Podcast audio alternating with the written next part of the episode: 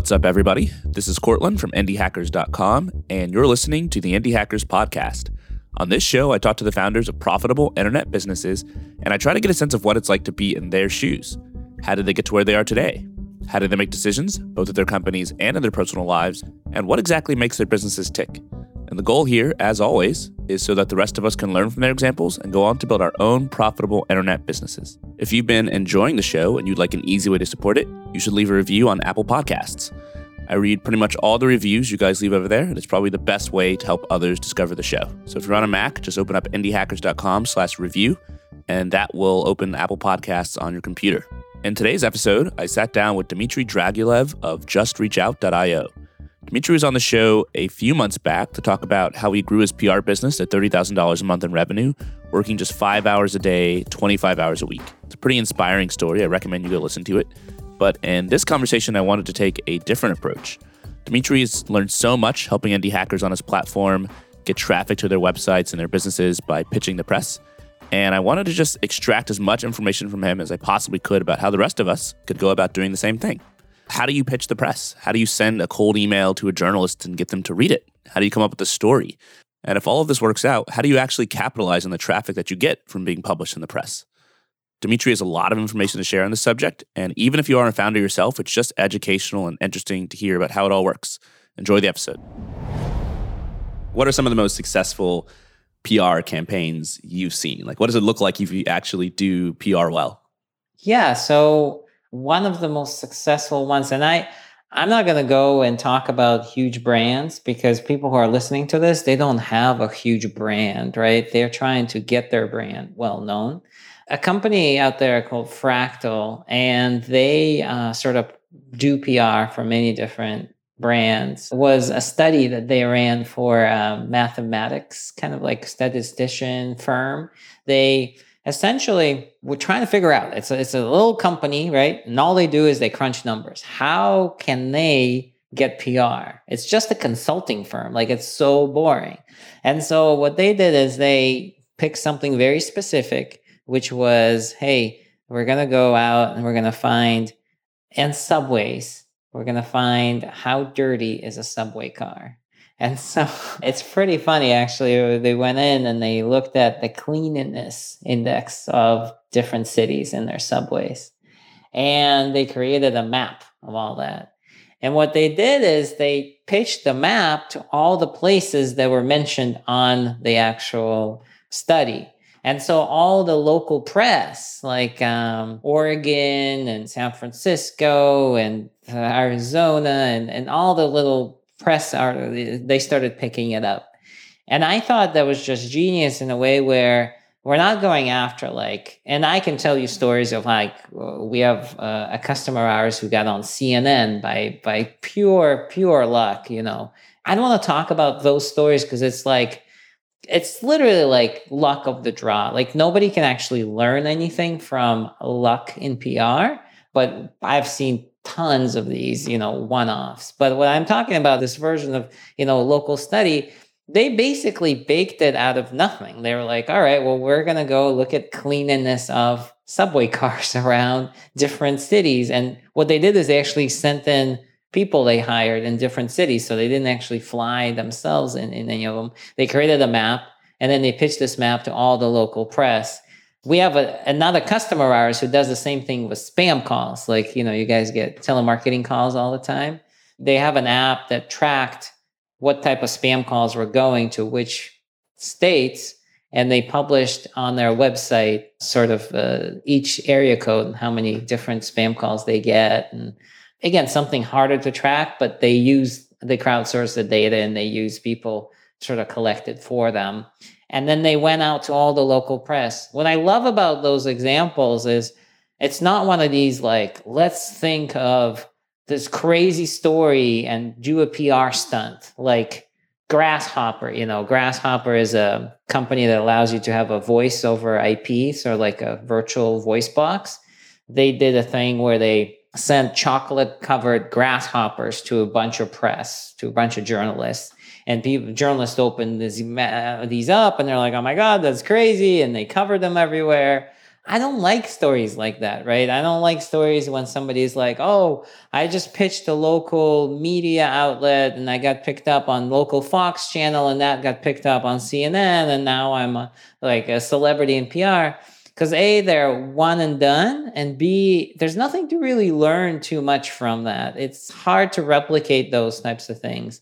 But what's easier to replicate is these like local studies or the local pressing. Because local press is starved for content usually, and we don't think about them too much.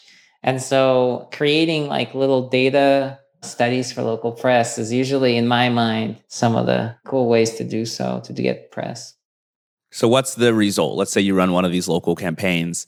You know, you're doing studies on how dirty the subway is, and the local press is like, cool, we need a story like this. We need something to run for our viewers to watch or to read about. What can you expect to get as a founder who put time into doing a study like that and pitching press? So as you start doing P R, you start to think, all right, what is my R O I out of P R? Why do I actually want to do P R? And my study, in my case, and whenever I tell people to, to think about this, I'm like, it's customers, it's revenue and customers, how many people actually get to sign up. And there, in both of the cases, when it's a sort of a dirty subway study, the idea there was, hey, we want people who read the study and they want data and, and numbers crunched about their firms, the, whatever they're doing. So we're going to target publications that are interested in data and insights, that they have readers from the same demographic that would eventually come in and convert. And so you'd throw away some, throw up some numbers, but you try and think, all right, the most successful, you know, we're a local shop in Oregon. Let's say we get covered by Oregon Live. We get covered by these three other publications. And let's say we get on a local news station and we'll get five hundred people to come to our site, three hundred people to come to our site. Can we convert three of them, and how much money will we make from it? And that's how you wa- kind of want to start thinking about it, is not so much like, can I get press? It's like, how are they going to convert into paying customers? And so with the telemarketing case, the company ended up getting acquired. They ended up getting so many downloads of their app. And it's such a repetitive task of creating reports on telemarketing calls in different area codes and getting published over and over and over again, that it, it keeps feeding them more and more leads. But yeah, I would try and sum up your effort in that fashion, where it's like, all right, I've done this much outreach, I gotten this much press, I've got this much paying clients from that press, and kind of separate that out, you know, that effort. I think from where I sit, and I talk to a lot of brand new indie hackers who are just now getting into this, one of the biggest issues that they deal with is that they don't really know what challenges are in front of them. Like, they can't accurately identify what they should be worried about. So they spend a lot of time worrying about things that don't matter that much. Like, they spend a ton of time trying to figure out what their idea is going to be or how they're going to build a product. And it's not even on their radar that even if you have a good idea and a good product, it's kind of hard to get people to find it because there's just so much competition. You know, if you build it, they will come, like, doesn't really work. And I think brand new founders don't understand that. And I think for a little bit more experienced founders, you know, they've built lots of stuff and they've realized that it's actually hard to get customers and users in the door, but that doesn't necessarily mean they know how to do it. And it doesn't necessarily mean they have a good strategy for doing it. And when you're talking about these stories, it's pretty clear that these companies have uh, sort of figured out a lot of this different stuff, right? They've realized that, hey, just because you get a lot of people in the door doesn't mean that they're going to stay. Or just because you get one big press hit doesn't mean that you're going to keep getting press hits. So, you know, from your perspective, what do you see as some of the bigger problems that founders have with getting P R? What are some of the things that are unintuitive? And what are some of the things that should just be on, on founders' radar when they're trying to figure out how to grow their company? Yeah. So ninety-nine percent of people who come to us and uh, try to sign up for Just Reach Out actually don't have a story. That's the main reason why they don't know what to do. So you are building a, a tool, you have a side hustle, you, you built something, you have an ebook. A lot of them have like a course, a blog, and they don't know how to pitch press. Like, they can't pitch press and just tell them that they're awesome, because nobody does that. They don't have a study or an insight to do so. They could create it, but they don't know how to start, what would be successful. That's the biggest hurdle for people. And I always say, figure out what journalists are asking for and just start answering them. You can see my screen up here, and this has a bunch of questions, right? a bunch of questions from journalists asking about specific entrepreneurship kind of like questions, right? I can pull up one of them, but it's essentially like I put in entrepreneur into search and I'm like, what do journalists want to know from like entrepreneurs? Like now, like what do you want to do? And, you know, like I'm reading one that says, hey, I'm looking for five things you need to know to succeed in the beauty industry as an entrepreneur. It's like, all right, well, that's very specific. If I'm in that industry, I know a bit about beauty industry. I go ahead and I answer this and I get featured in, you know, BuzzFeed, for example. That's this is a journalist from BuzzFeed that's looking for this. So these um, queries, I, I call them, they come out on Twitter. They come out on newsletters, free newsletters like Harrow. You can go on Twitter and type in hashtag journal request or hashtag P R request, and you'll find all of them. And what you would want to do is you essentially answer them, right? And start recording. Like, all right, well, it seems to me that New York Times is always asking about productivity and entrepreneurs or productivity and remote work. Maybe there's a trend there so that maybe I should come up with something, right, around that. So using these questions from journalists, whether they're expired or current, to really dial into what they want and essentially become their assistant. That's what I would do for most people listening to this, I think, because most people don't have that story baked. And that's what you want to do, to build relationships with journalists, to understand what they want, that kind of thing. I think a lot of being a founder is, it's kind of just an exercise in psychology and really understanding what other people want. And sort of the default way that people go through life is they think, what do I want? You know, I want this. How do I get this thing? But if you're a founder, you got to flip it around. If you're building a product, you have to think about, what do my customers want? You have to give them what they want, understand their perspective and what they need. If you're trying to get P R, what you're saying is you have to do the same thing with the press. You can't think about the fact that, hey, I just want traffic and press. I want to hit. Let me just send you my product. You have to think about what the journalists want to get their job done. How can I make that easier? And what you're saying is what journalists want is some sort of story. And not only do they want a story, but they need stories so bad they're actually putting out requests in these newsletters and these websites saying, hey, I really need help putting together this story. If you're an expert, you know, respond to me and I'll help, you know, you can help me write the story and maybe I'll include a link to your product. Is that the only way to come up with a story? Do you need to go and read what journalists are requesting, or is this something that you can kind of just magic up by yourself? So I would default to what they're asking first, because most people, and I deal with people who don't have experience in P R. And so because they don't have experience in P R, whatever they dream up in the room there, along with their team members or their co-founders, is usually not a good fit for a journalist. They need a little bit more education and priming to start looking at these questions, answering them, and seeing a little bit of a trend so they can use the questions to base their story from. So the real life example of this is, you know, we had a customer that came in, they find fraud in construction equipment loans. Very boring topic, right? But it's a consulting company that can analyze and tell you if when you rent construction equipment, like for builders and such contractors, when they rent their equipment, if there's been fraud involved, right? Very boring. And so they thought, between the three guys there, that, hey, they're going to just have the most kick-ass blog about construction equipment and finding fraud in it. Turns out, like, most people who are contractors are not looking for blog articles about this stuff. And what really works, three sort of magazines, a lot of them uh, sort of kind of gravitate to, where publishing in these magazines is probably the best way. And there's a few podcasts. And so what they started doing is not building up their own blog or pitching sort of fraud stories, but actually just taking examples of previous fraud in any industry, not just construction. So you're going after financial and so forth, uh, computer equipment, and debunking these and publishing them on other guest publications. And they've been doing this for like two years now. They've been one of our best customers in terms of R O I, right, for them.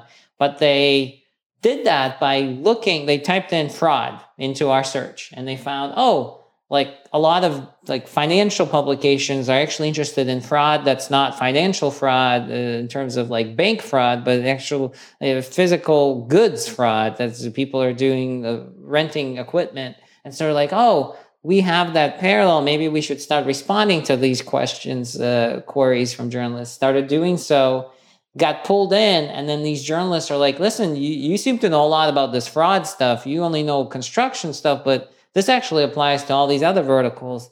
Can you work with us? In terms of R O I and just press, they ended up changing their direction a lot. So I would start there. I would really start there. Don't try to make up your own stories. You can, but use that to inform yourself, you know?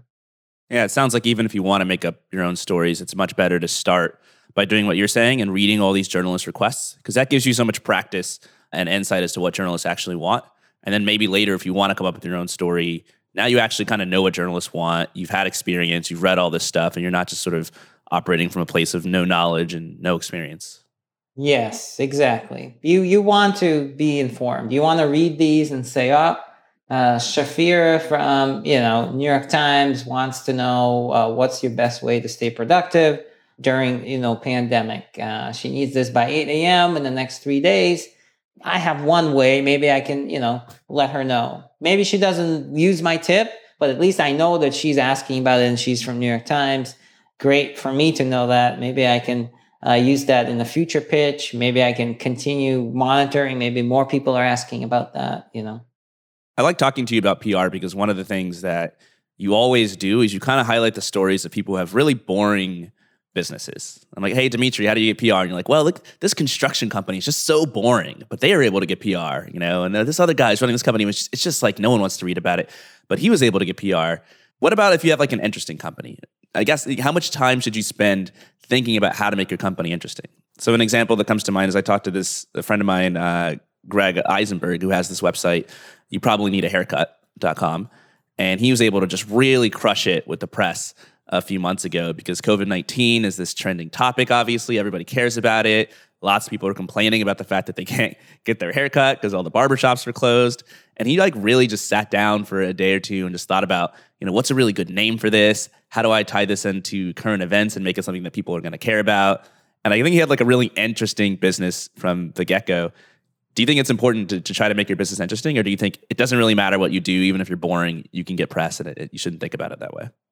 Plenty of people have capitalized on what happened with COVID. First of all, we had um, we have a company that bought Flatten the Curve, like that whole U R L, put up some random, not some random, but some regular data on there, like, you know, how to do this and that. And their traffic just skyrocketed. They got into A B C News and all these crazy publications and acquired the whole thing really fast. And it was this data shop is running it. So there's plenty of people who see an opportunity. They build something to capitalize on it. They think it's going to work really well in terms of P R, and, and it does, you know, and I'm all for testing stuff out. So before you even build something like that, I would send pitches out and see if people are going to respond to it. If mm. your friend, you know, the haircut thing, you know, before even sitting down for a day, I would start sending out pitches saying, hey, our, our journalists Uh, going to be interested in, in the pitch around it. And if I get some data back saying, hey, yeah, I want to see more about this. What is this? And I want to see more about this. And I'm like, all right, well, maybe I should go build it, that kind of thing. I think about it that, that way because I think of like studies and insights and, and even blog posts, of, uh, case studies or whatever. Before investing time into something like that, you want to know if people will be interested in, in it. I would do what you're most passionate about. I wouldn't try and equate it with like, if it's going to be successful in the P R. It's kind of like, where are your expertise and what are you most passionate about? And what do you get pleasure out of day after day after day? If you were not going to make any money from it, right? Would you still do it today? And that's how I would judge about like what you should put, sink your time into. I'd say boring business or not, you have a possibility of getting press. It's just figuring out how. Something like your friend might be a little easier, right? It's it's very topical. And, you know, I don't know if he tested or not before he even launched the site, but a couple days worth of work is also fine, you know? So don't worry about it too much about how the press is going to react to it. But If you are able to make your passion a very topical kind of term, then great. Let's talk about that idea of testing, because this is so important if you're an indie hacker. You don't have a ton of money. You don't have a ton of time. You don't want to spend six months building something that no one's going to care about. And I think traditionally, the way that most indie hackers test stuff is they put up a landing page. And, you know, it's kind of a fake website before they build the product. And they're like, hey, let's see how many people sign up for this. Let's see how many emails I can collect. And then, you know, they post it on Product Hunt or they tweet it out or something. And then if it doesn't get a good reception, they're like, okay, I'm not going to build this. But I haven't heard anyone do what you're suggesting, which is, you know, pitch the press, send out emails to journalists and ask them, you know, I guess tell them about what you're doing and ask if, if they're interested in hearing more. What does that look like? You know, how would what would you actually say? How would you find the right journalist to pitch? And if you don't have anything actually built, you know, how do you do this in an honest way? I'm going to do the old school turnaround. Uh, okay. So this is a pitch from Brian Dean, which a lot of people have seen before, at least his blog. But as you can see, it says, hey, I just read your story on health benefits of keto diet. I've got a good one for you. A new survey of two thousand keto followers that found eighty-seven percent of keto dieters report that they cheat on the diet. Happy to provide more context and findings. And so that's actually pretty interesting because like, so this is essentially a skeleton for a pitch I would do without any data. This is me just guessing something like that. And if you wanted to, after you have the data, you can add a little thanks, Brian. P S. If you want to quickly scan some of the key findings, here's the link. This is if you actually have the data. But if you don't, you can take a stab and think, oh, two thousand keto followers that found eighty-seven percent keto followers, you know, cheat on the diet. Now I'm just going to take a wild stab at it. And hey, if they question it, I'm going to say, hey, I'm still gathering the data, right? So the idea here being is, hey, I want to test whether this is going to be a cool article down the line. And so, so I'm just going to take a wild stab and say, hey, I'm going to do a study that's going to say the majority of them, like eighty-seven percent, just cheat on their diet. And we'll see if people bite. And if people bite, I'll be like, oh, let me compile the data and then I'll let you know. And then if that data is a little bit different, then okay, it's a little different. And if you don't want to cover it, fine. But at least I have validated that I got five responses saying I want to see data on this. So I'm like, all right, well, if you want to see data on this, I'm going to run this little study. I'm going to create a little poll and I'm going to find people that are keto and promote it, you know?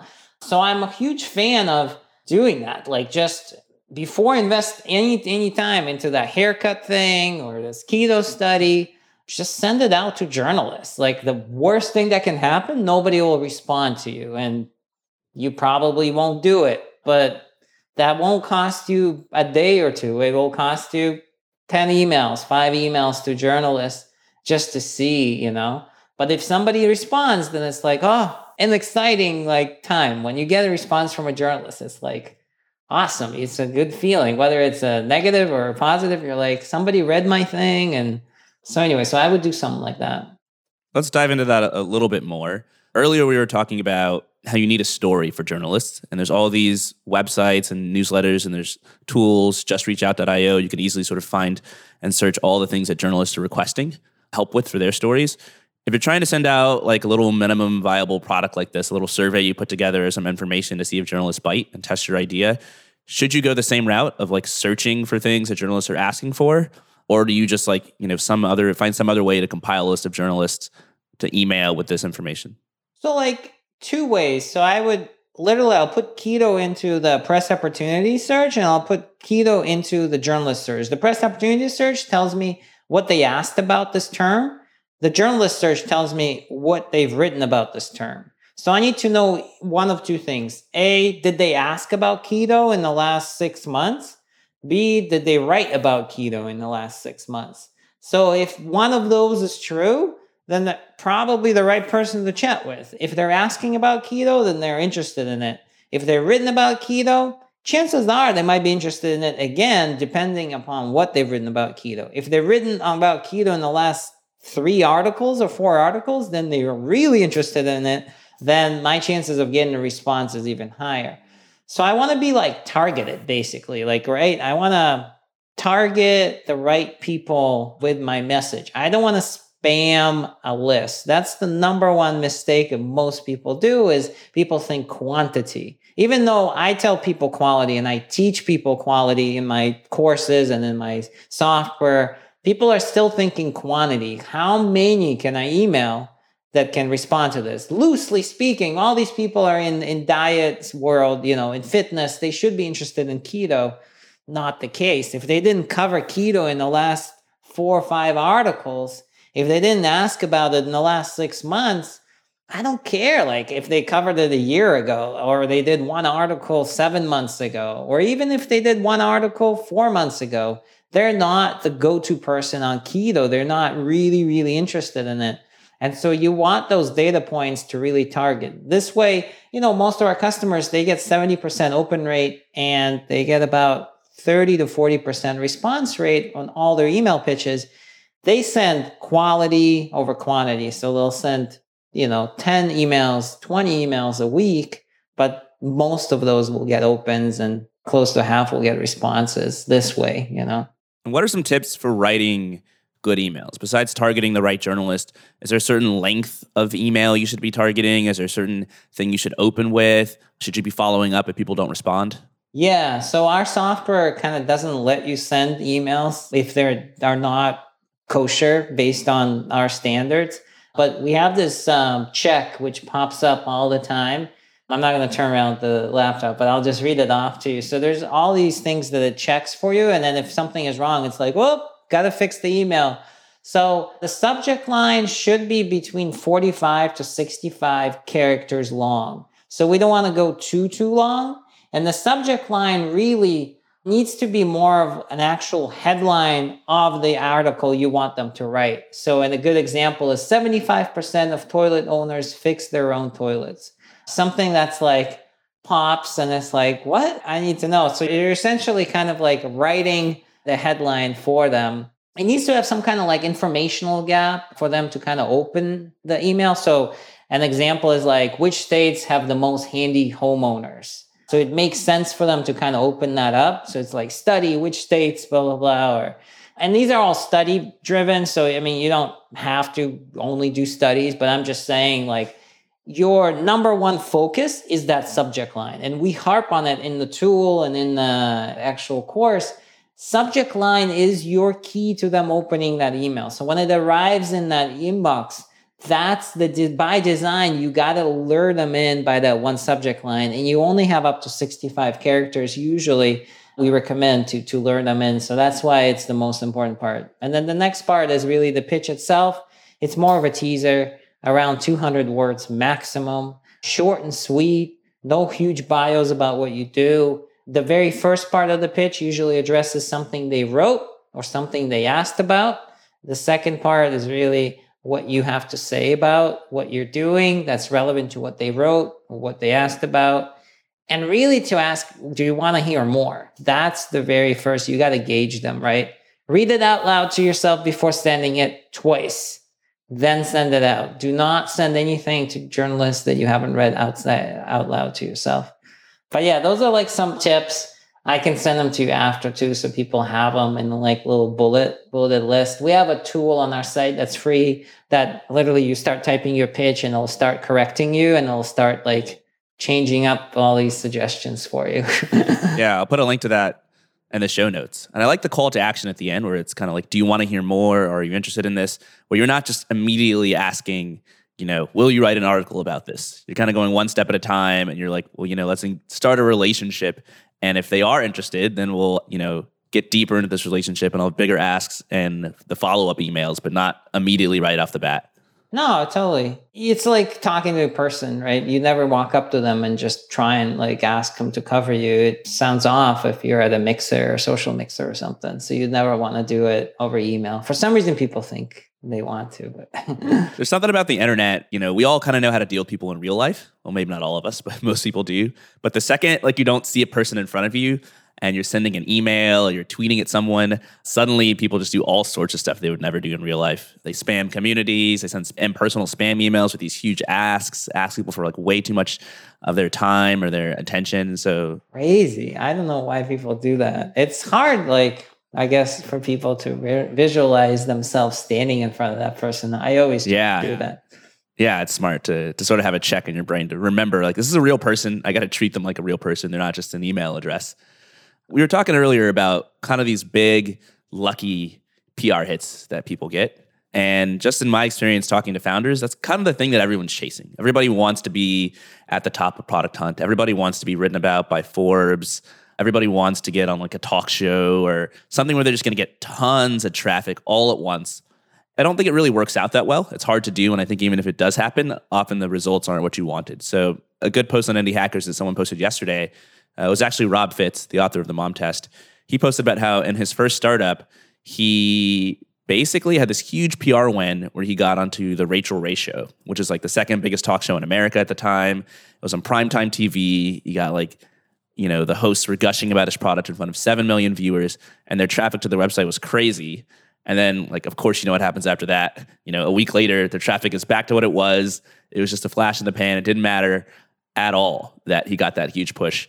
How do you avoid that as a founder? You know, if you're doing all this good stuff, if you're getting P R and it's working, how do you avoid the problem where all your traffic's probably just going to go away if you haven't, you know, done the right things to make sure that doesn't happen? So A, I always caution people to think that way. Like, people come and are like, I want tons of traffic so I can get tons of sales. And I think, well, what can you do consistently to get sales over and over and over again and not just get tons of sales at once? And the second thing is going after big media, going after, you know, you want to be in the spotlight, right? And you don't want to be in the spotlight. That's the whole mistake that people usually make is, like, if you are on the homepage of TechCrunch or New York Times or something like that, the Forbes, you get tons of people flooding your site. But let's think, like, realistically, like, how many people that are your ideal customer actually come to your site? It's probably a small percentage, right? And the rest of the people that come and they they check out your site and they give you questions and they, they're clicking all over the place, it's just noise. It's noise you don't want. They pollute your whole funnel, your metrics or whatever. And so to go after that tiny percentage of a huge audience, there's better ways to do so with P R and content and not do this huge splash unless be on C N N, right? Because everybody and their mother follows C N N. So if you're on C N N, only a sliver of those people would be interested in you. And so it's so short-lived, right? So I avoid those. And that's why when you ask me, like, can you uh, name some great P R stunts, P R hits, just like, I'm not going to go into like these crazy stories of, of people getting on these talk shows because it's not worthwhile for anybody to listen to, to aspire to, to even think that way, right? What you want to do is you want to go after the places where your audience are hanging out and do it steadily one at a time and get those small uh, bumps, right? And you want to use P R to help you rank on Google organically. And so, as an example of something like this, say you're like a furniture design company. Again, a very boring niche where you can't really create anything um, sexy. You might like some crazy desk or something, but you know, it's very hard to innovate. We have a couple customers in that space.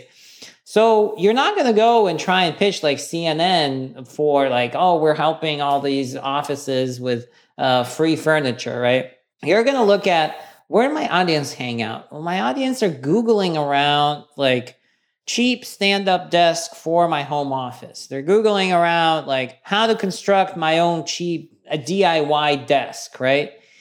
And the idea being is that you eventually want to rank for these keywords because even though that alternative to sitting desk or something like that, you want to rank for these keywords because that's where your audience are hanging out. It might be that there's only three people a month that come in from a page like that that you put up, but it's three people that are very interested in your product it would buy. It warrants more daily, weekly compounding effect with that traffic constant than you getting on TechCrunch or something like that or C N N. Now, in order to rank for these keywords, you do need to contribute and you need to get press mentions here in different publications.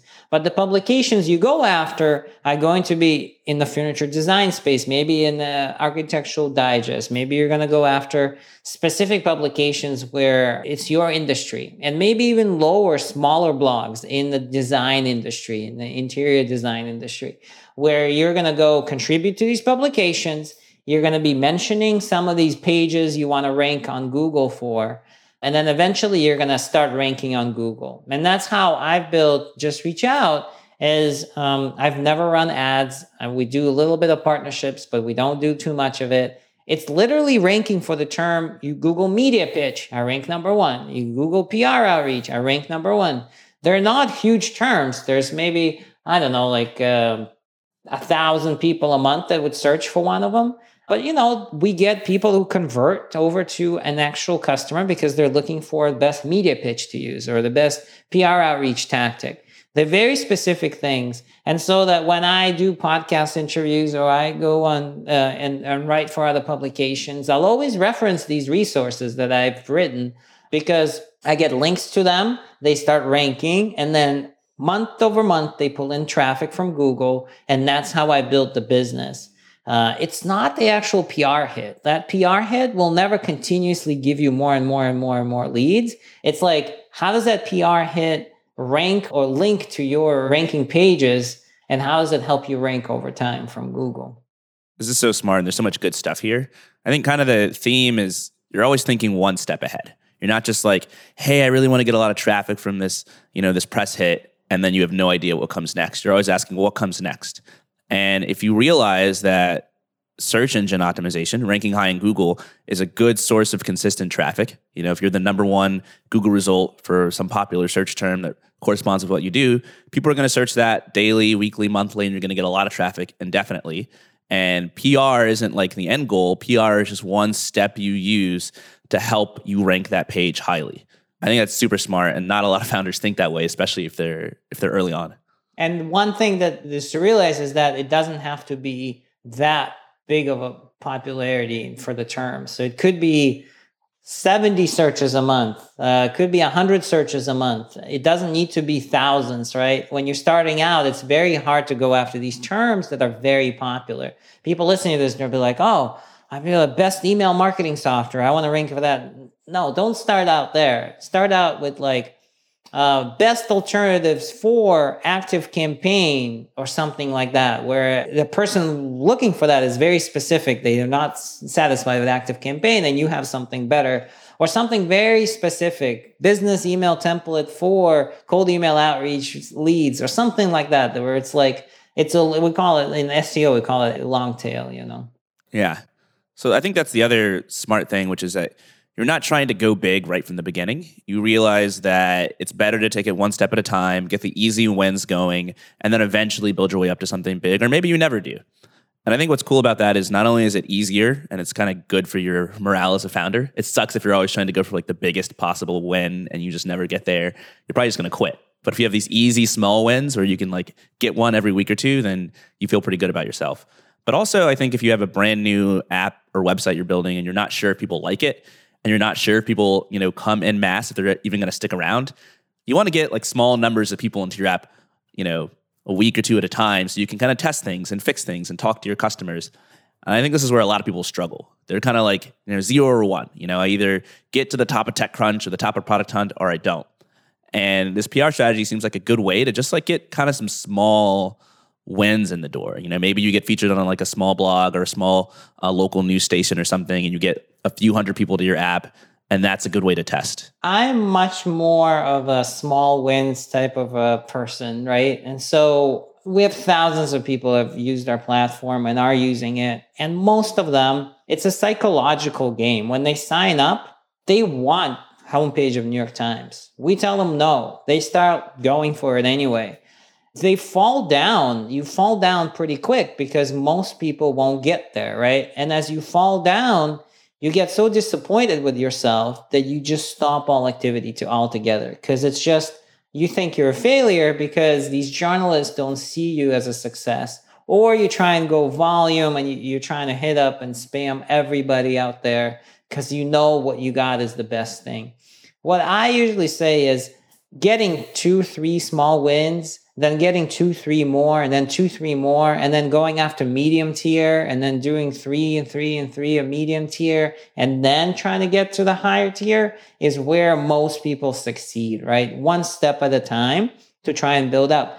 Respond and do a few podcast interviews. That makes you feel good. You get some confidence. You put that out on your site as some validation that, hey, I've been somewhere. I've gotten two or three interviews. Then maybe you go and you do a few more and a few more. And then eventually you have maybe sixteen of them there, you know, and then you're like, oh, well, I've done sixteen really tiny, small podcast interviews. Maybe I should go after a middle tier podcast. And so you feel good by doing this. And you have more confidence in yourself, and it just moves you in the right direction because you just get burnt quick by these huge kind of like initiatives that don't give you results right away. And people are very much last minute thinkers. So it's like, if you and I had the best day of our lives today, and then something really crappy happens towards the end of the day, you're going to think of that day as just the worst. Like you're going to, yeah. you're going to go. And it's usually not the case. Like you just were having a really good day. Maybe you had a really bad fight with somebody, right? But overall, the day was pretty good. And if you went back to all the good things and the bad things, you probably, but you'd only harp on that last bad thing that happened. And so same with P R. It's kind of like, uh, if you're going to go and you're going to go after huge fish, throw in some like smaller ones in there just so you have some successes. So it's like, I didn't get TechCrunch, but you know, I got on these three podcasts and it was awesome. It was fun. Yeah. I think you want practice too. You know, if you're going to be on stage for something, let's say, you, you know, you've learned how to sing and you're going to be on a stage for singing. Do you really want your first time on the stage to be in front of a national audience of millions of people? Like probably not. You probably want some practice on smaller stages. So when you get to the big time, you're actually ready. Like, do you really want your product in front of like everybody who visits the New York Times? Probably not. Probably there's a lot of bugs and issues and features you haven't thought about. And if you can get some practice on smaller audiences first, then by the time you hit the prime time, it's not just going to be a waste or an embarrassment. Like it's actually going to work and people are going to like what you've built. No, totally. I, I've screwed that up so many times myself. Like we all have. Getting, just getting on like stuff that I wasn't even supposed to really be on and getting tons of promotion and it's like I see these stories all the time. Like even for myself, like some of the first startups I launched, like we would get press and it's like we didn't even have like an email capture form on our homepage, or we hadn't set up Google Analytics, just like basic stuff that we would have figured out if we hadn't like gone for the goal right off the bat. And it was just in hindsight so dumb. There's a guy named James Sinka, and he runs the Sleep Labs uh, startup, and he was on the New York Times, and he got a ton and ton. It was like a focus on him, and he does something called dopamine fasting, where like you basically don't engage with anybody, and you don't look at devices, and your dopamine levels go way down because your dopamine gets really high whenever you're looking at screens. And so he said something to a founder saying, hey, I can't talk to you right now at a big event.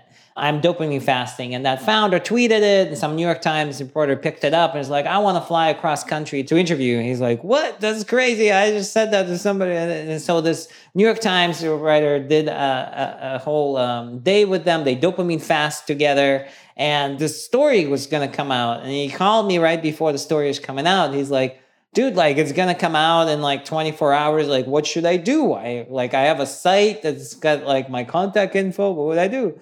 I'm like, well, first you want to like capture people's emails. Second, you want to mention people that you want to get friends, like Nir Eyal, maybe Tim Ferriss, maybe some other people in your space, mm. right? You want to mention them in the interview so that when the interview is live, you can ping them and be like, hey, Tim, I just mentioned you in this New York Times article, interview, so forth. And so... Uh, you know, you want to make sure you have a recapture method. So when people are visiting your site and they leave, you can run ads at them, right? Retarget them, right? So you want to put those pixels up. And he's like, oh, okay, okay, okay. So you start putting some of that stuff up there. Those are just some of the basics, kind of like after the fact, before the, the actual uh, sort of story comes out. But even before that, he hired some some people to kind of prep him on how to spend that day with the, with the journalist, but he's never had press before. So it was a huge kind of like learning curve. And had he not gotten a lot of this help, probably missed out on most of that traffic, just, you know, like that email capture thing, or just even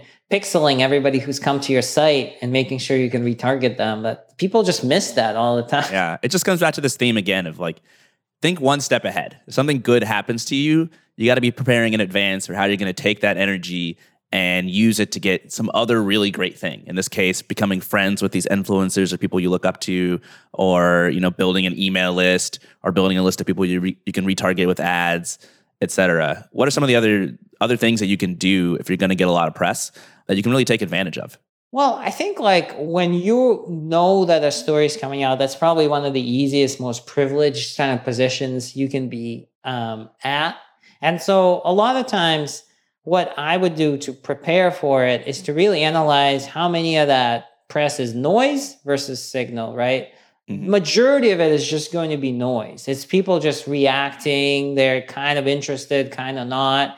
And so I'm going to think, how can I qualify people on the email form uh, intake on my site? So I'm definitely going to have some kind of like book a demo, try out this thing, right? But on there, I'm going to ask maybe three, four, five questions. And over the years, I've gotten very specific on kind of customer I like to have at Just Reach Out. I want customers who, you know, have a content marketer on their team. I want customers who have gotten some press, or at least have been on one podcast episode or something like that. Those are all indicators that they're serious about content. They know what they're doing, that they have a live product out there. That's another qualifier. So I, I literally, on my book demo request, I ask them those questions. And if they say yes to all those three, then I'll actually show them my calendar and I'll let them book a time with me to do a demo call. But if they say no to either one of them, they'll just get a generic form. They'll give me their contact information. So I'm already thinking and pre-qualifying that traffic that comes my way to specific qualified leads, and self-qualifying, uh, making sure that they're self-qualifying as they're coming to my site. So it's important to think that way, because a lot of times you're going to get a bunch of people come in, everybody's going to fill out the contact form or whatever, and then you're never going to know like who are the best leads, what do I do with them? And your best leads get kind of lost in all the noise. It'll take you a while to respond to somebody, to most of these people. So I would kind of make sure, making sure people are self-qualifying when they're coming in. And then you can analyze and see, maybe you can push more traffic to that page, to that article later on, if it's actually bringing in good leads. So we have a customer and a good friend of mine, Yesware. Yesware is a company that allows you, you know, to do a bunch of like cold emailing and stuff, and check your emails to see if they've been opened and, and all that stuff. When in the early days, they were covered by Forbes, they got a bunch of leads, and they actually converted these leads pretty much right away, right? Sometimes your product doesn't need a physical demo. So you can literally just point them to a pricing page and say, convert, convert, convert. They got a bunch of people who converted off that one article. It was just really well-positioned article. So they actually ran ads to that article. They ran it through uh, Google's uh, display network. They ran it on Facebook. And the more ads they ran to that article, the more leads they got out of it. And eventually they ran so much ads that it became one of the best articles of the year in terms of number of likes and number of sort of comments on it, because they ran so much ads on it. So uh, Forbes actually featured it as top ten articles, and they got even more press on it. But I always think that way. It's like the traffic coming in, how can I convert it the best? Will I be pushing traffic towards it later on? That kind of stuff. So yeah, you're thinking about the entire funnel. How do you do P R for Just Reach Out? I mean, the entire point of your business is you're helping all of these indie hackers and smaller companies get affordable P R, which I think is a brilliant business model, really, because anything where you're helping other companies make more money, uh, people are going to pay you for. How do you get attention? You know, you're on this podcast. Is this your primary way of getting people to sign up for your product? What's your P R strategy like? So like I was mentioning, so I rank for all the major, like how to write a press release. I'm number one. Media pitch, I'm number one. P R outreach, I'm number one. Email pitch, I'm number one. And so like different types of keywords that are relevant to my audience, I try and rank for on Google. And the way I do that is by podcasts and guest posting and my blog. So I write up an article about P R outreach. I make sure that it's the best thing that I can bake up on my own here, right? Then I go and I do a bunch of podcast appearances. I'll go and contribute articles to different publications, you know, Entrepreneur, Forbes. I've written over fifteen hundred articles over the last eleven wow. years. I've cataloged all of them on Criminally Prolific, my blog. But it's just, you know, you're trying to make sure that you're referencing your own writing in your guest articles, if it makes sense. Um, so I would put a lot of examples and templates into my articles on my own site, on Just Reach Out blog. And then whenever I write about it, whenever I talk about it, I bring up these examples and people link to them from different blogs and podcast notes. And then uh, eventually they start ranking and they start ranking for very specific terms in my industry, such as like how to do P R outreach, how to write a press release. And then once I rank for them, then I start pulling in traffic. And so something that I didn't mention on your other question is when people read your articles, they're not necessarily ready to convert. They're kind of like interested in something before they buy something from you. They need to know you better. And so I have a lead magnet, which most people kind of understand. It's like a little P D F of something that they can use. And it's pitch templates, how to pitch journalists. Whoever comes to my blog gets a little uh, sort of teaser saying, hey, do you want the pitch templates? When they get and they sign up through the pitch templates, only then do I say, hey, you're going to get the pitch templates in a few minutes. I suggest you check out template number three in there. But if you want to kick it up a notch, if you really want to start doing P R outreach on a different level, sign up for a demo, and our tool helps you kind of streamline the whole process. So that's where I try and see if they can self-qualify to a sale. So they might say, all right, well, I'm all for these pitch templates, but I don't want a demo. Like, I don't have money for it. Or they start filling it out and they tell me that they've never been in press. They don't have a content marketer. I'm probably going to say, listen, you're not the best fit, but do use the pitch templates. Do it on your own. So I try and make sure like there's a whole conversion mechanism there in terms of people finding me on Google and converting through. Uh, but I don't do any big splashes. I'm never in TechCrunch. I'm not in uh, featured guests in, in, on any big talk shows. I don't go on, you know, I've been on Mixergy podcast, but that's like my um, client kind of like, but I, I've been on Entrepreneur on Fire is a big podcast, but I, I try to avoid the big splash, homepage splash. A lot of our clients have been, I just don't think it's useful. For me, I want to rank for those keywords. I just published an article on SaaS P R. So my, my goal for the next three months is to try to rank number one for the term SaaS P R. And so now I'm going to be doing outreach and I'm going to do mainly not really outreach, but just literally doing a lot of interviews and doing a lot of guest writing to, to link to that piece, to promote it uh, so that that ranks number one on Google. That's mainly how I do it. What if I wanted to do uh, P R for Indie Hackers? For example, I've got the podcast. There's so many cool episodes like this one where, you know, I want as many people to listen to it as possible. How would you approach something like that? You know, would I try to get the press to write about individual episodes and the story shared there or the podcast as a whole? Or is P R even a good way to promote a podcast? So I wouldn't get journalists to write about it. I would actually try and do guest writing yourself about it. So I would go out to blogs, marketing blogs, or it could be even company blogs. Like there's tons of companies out there looking for good content that are in the communication space or even cold email space, sales blogs, whatever. And I would write guest articles that link back to your episode. So make your episode Uh, the best thing they can be. So under, say, our interview, put together like a crazy resource list and an infographic of a process of how to do P R, kind of like break down what we just talked about. A, get some uh, keyword research, figure out which keywords I want to rank for.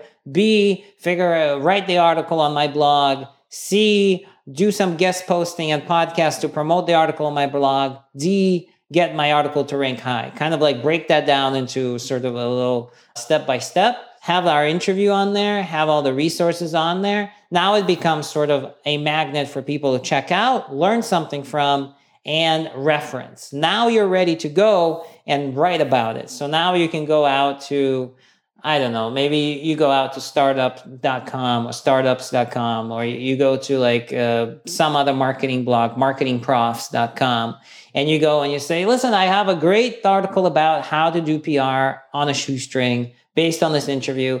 Uh, and you write it, and then you reference your interview on your site. So you say, well, Dmitry talked about this one tactic. Uh, at twenty minutes on uh, on that interview, I broke that down in my article. And so now uh, this article is on, on your site. You're writing a guest article. You're li- linking to the original piece where you, we have the interview. We have this posted.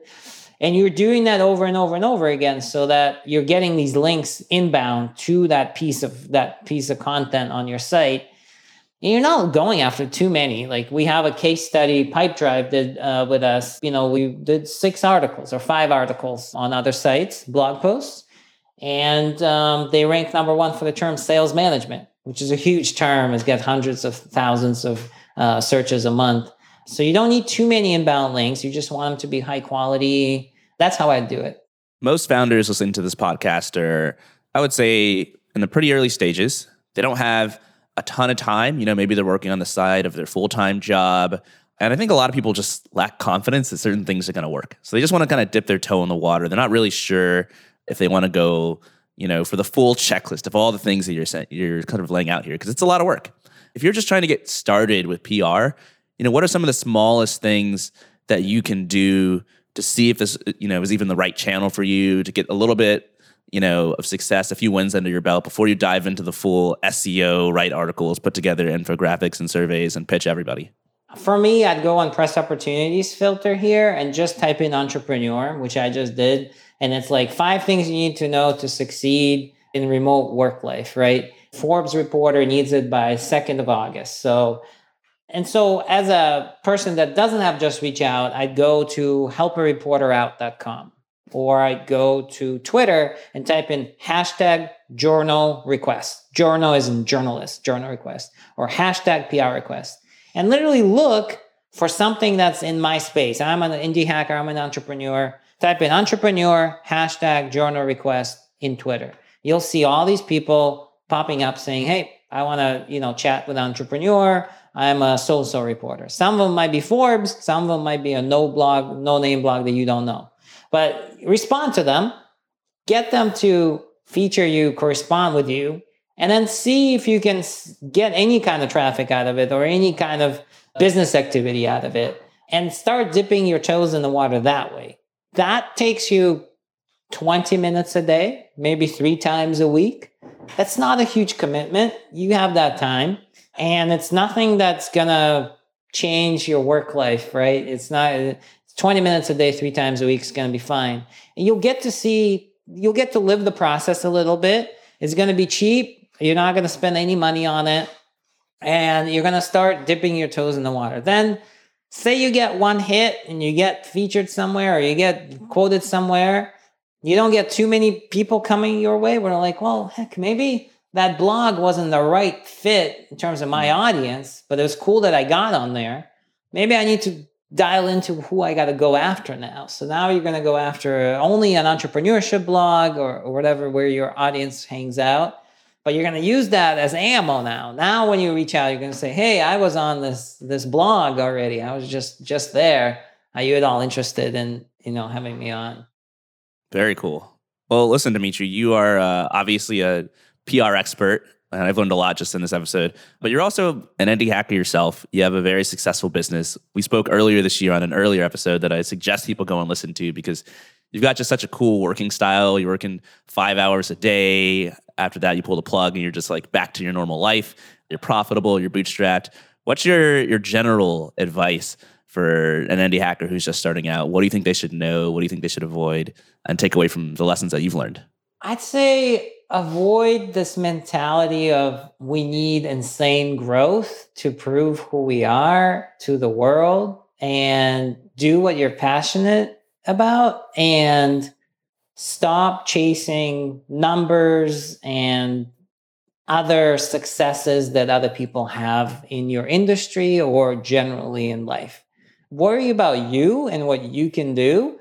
It's not to say that you shouldn't have goals or aspirations. It's just Stop basing what you want to do on others, uh, other stories or other successes that people have had. Don't Google success tips and, and try and learn from people who have made it in their life. Because I know this for a fact, they're not telling you the whole truth. The most successful, most wealthy person in the world, I'm sure like their relationship with their loved ones and their family is not the same as you with not as much money, right? So there's a lot more to learn to that success. What did they have to kill off to get to that success? That person with seven hundred people who work for them that makes multi-million dollar business in the same niche that you were at, and you're killing yourself saying, well, I can't even get one hundred customers.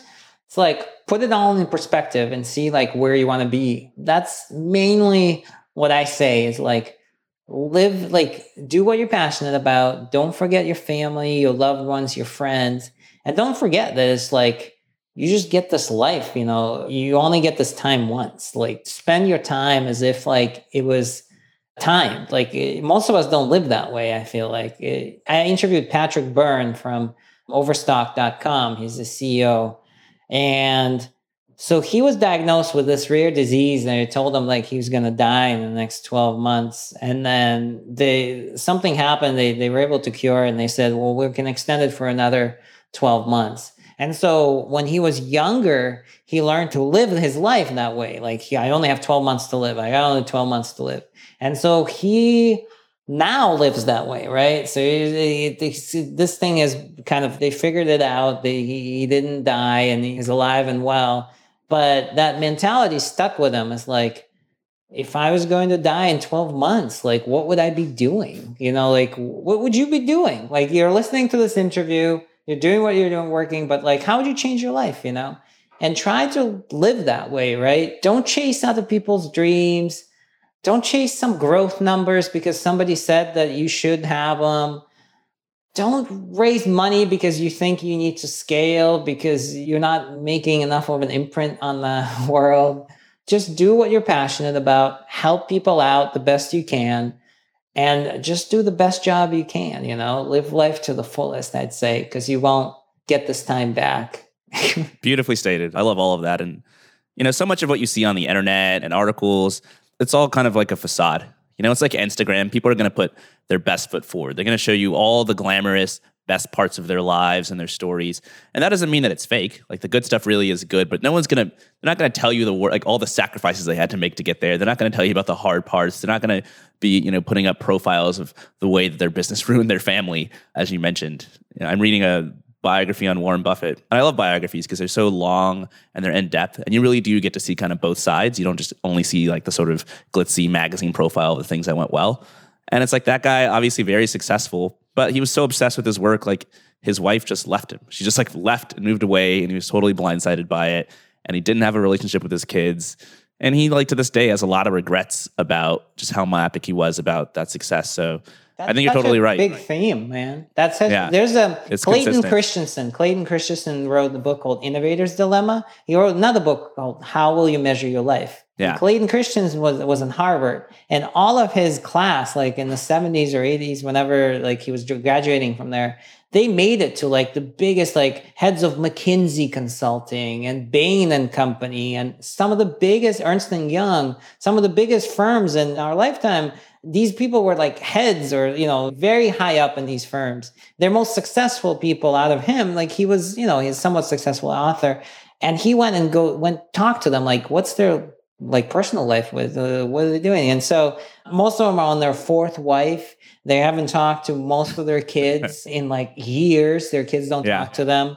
They have insane amounts of wealth, but their like relationships, their personal relationships are spent, they're done. And it's like, and they're workaholics. They're going crazy with, with uh, like working, working, working. I was like, like I read a lot of that stuff and I knew I was fortunate to follow like thirty-seven Signals and those guys early on. Cause I was like, they guided me to this, like, you know, uh, thinking and lifestyle where it's like family first, man. And like your, your personal life first, your personal kind of inspira- aspirations and all that. Yeah.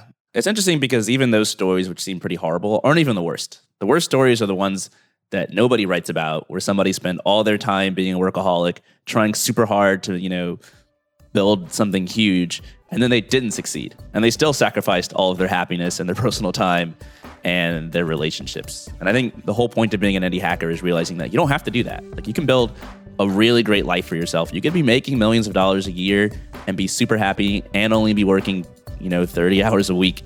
It's totally possible. I've spoken to lots of people who've done it. So, uh, Dmitry, appreciate the reminder and appreciate you coming on the show as usual. Thanks a lot. Awesome. Thanks for having me, and uh, happy to help anybody out there. Uh, will you let us all know where we can find you, where we can find some of the resources you talked about, maybe get in touch? Yeah, check out Just Reach Out. So, and uh, criminally prolific dot com. criminally prolific dot com is my main blog where I just kind of personally share everything that I talk about, and Just Reach Out is the the tool that I run. So, all right. Thanks again, Dmitry. Thank you.